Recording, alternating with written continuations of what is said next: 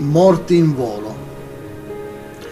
Notizie che riguardano incidenti aerei, che sono causa di vittime, risaltano di più rispetto a quelle relative alle morti che avvengono durante i voli.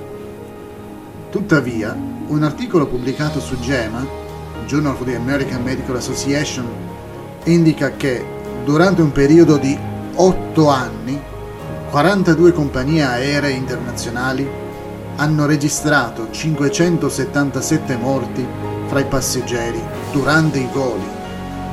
Si tratta di circa 72 morti all'anno, una media di un decesso ogni 3 milioni di passeggeri. Gli attacchi di cuore sono la causa più frequente. Nel 66% dei decessi registrati si trattava di uomini. Nella maggior parte dei casi, il 77%, le persone morte durante un volo non riportavano alcun problema di salute prima del decollo. Gemma osserva